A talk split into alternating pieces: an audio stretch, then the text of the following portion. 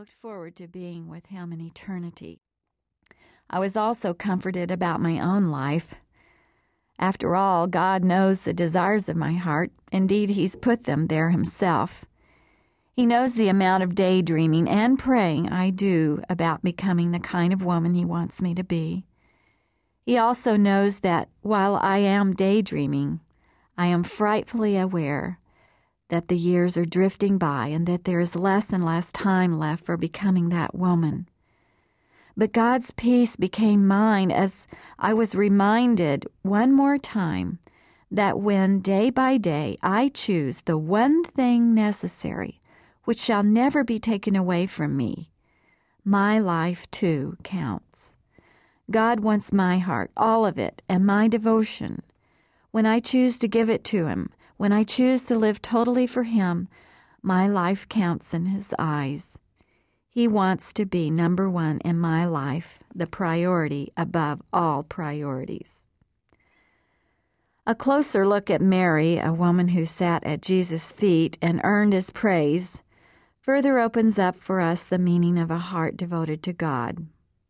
What did Mary do that moved our Savior to praise her? Mary discerned the one thing needed the events leading up to Jesus' words set the scene for us to look into Mary's heart. Jesus, probably accompanied by his disciples, arrived at the home of Mary's sister Martha for a meal. I'm sure it was a joyous and festive time. Imagine God in flesh coming for dinner. He was total love, total care, total concern, and total wisdom. It would be heaven on earth to be in his presence, the presence of God. Mary, a woman after God's own heart, made the choice that indicates a heart of devotion. She knew it was important to cease her busyness, stop all activity, and set aside secondary things in order to focus wholly on the Lord.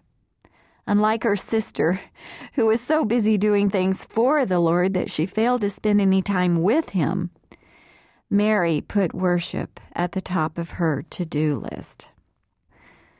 Are you wondering how? How can you and I become women devoted to God, women who live for Him and love Him deeply?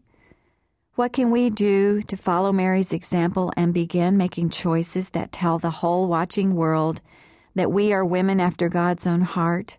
Choices that position us so God can impassion our hearts toward Him?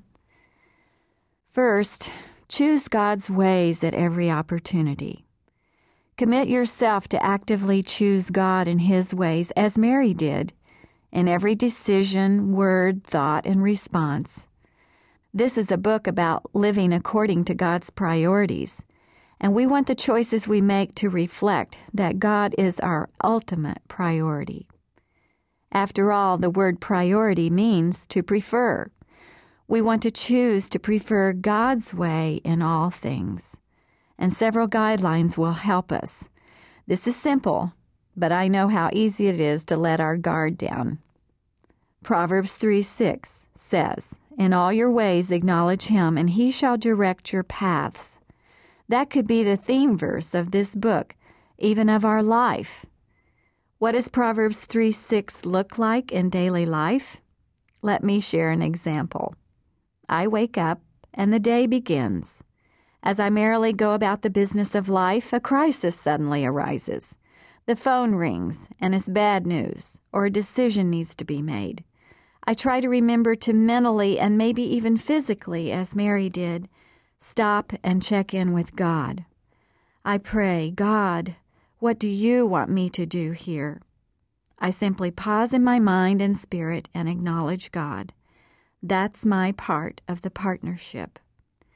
When I do my part, God takes over and does his part. He directs my paths. Often it's almost as if the next thought to enter my mind is from Him. Because I ask Him for direction and want to do things His way, not my way, He directs my path. He instructs me and teaches me in the way that I should go. He guides me in what to do, how to act, and what to say.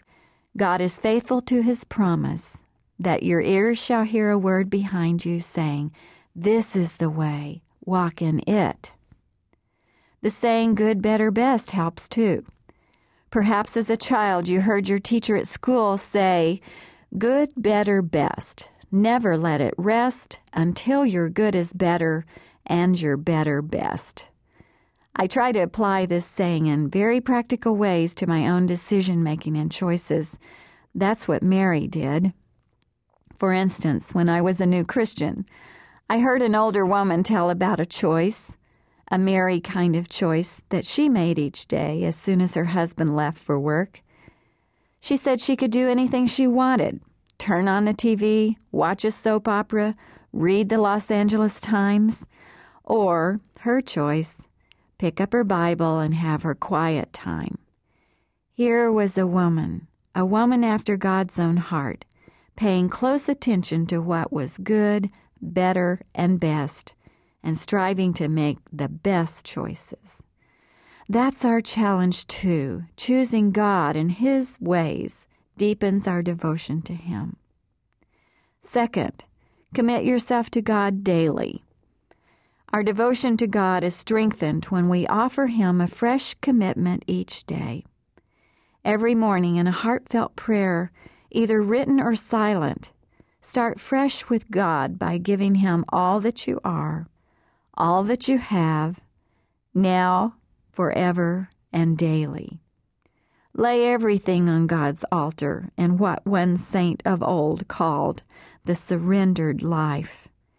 Give God your life, your body, such as it is, your health or lack of it, your husband, each child one by one, your home, your possessions, Nurture the habit of placing these blessings in God's loving hands to do with them what He will. After all, they're not ours, they are His. A daily prayer of commitment helps us to release what we think are our rights to these gifts.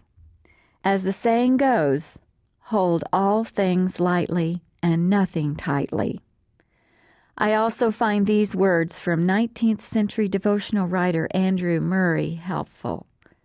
God is ready to assume full responsibility for the life wholly yielded to Him. Third, cultivate a hot heart. I'm especially challenged about the temperature of my own heart whenever I consider these words spoken by Jesus. I know your works that you are neither cold nor hot.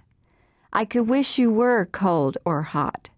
So then, because you are lukewarm and neither cold nor hot, I will spew you out of my mouth. According to this scripture, what heart condition does God consider the worst? Think about these chilling facts. To be cold hearted means to be decidedly below normal to be unemotional, unaware, unconscious of God. Imagine being unemotional about the things of God. And then there's the lukewarm heart.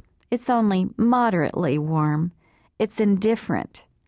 Imagine being indifferent toward God. Hot, though, the third option is where we want to be. Having a high temperature characterized by violent activity, emotion, or passion fiery, excited. Now that's the heart of someone committed to God. Our heart for God should be like a boiling pot. Our heart should be characterized by God given and intense emotion and passion for our Lord. After all, when a tea kettle is boiling on your stove, you know it. It sputters and steams it actually hops up and down and jiggles from side to side, empowered by its violent heat. Hot to the touch, it shares the heat that is within. There is no way to ignore its fire.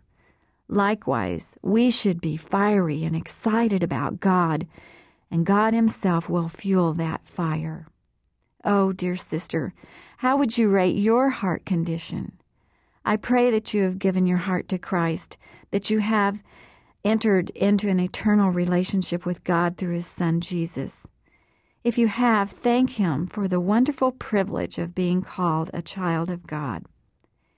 If you're unsure about where you stand with God, or if you know quite clearly that you are living your life apart from God,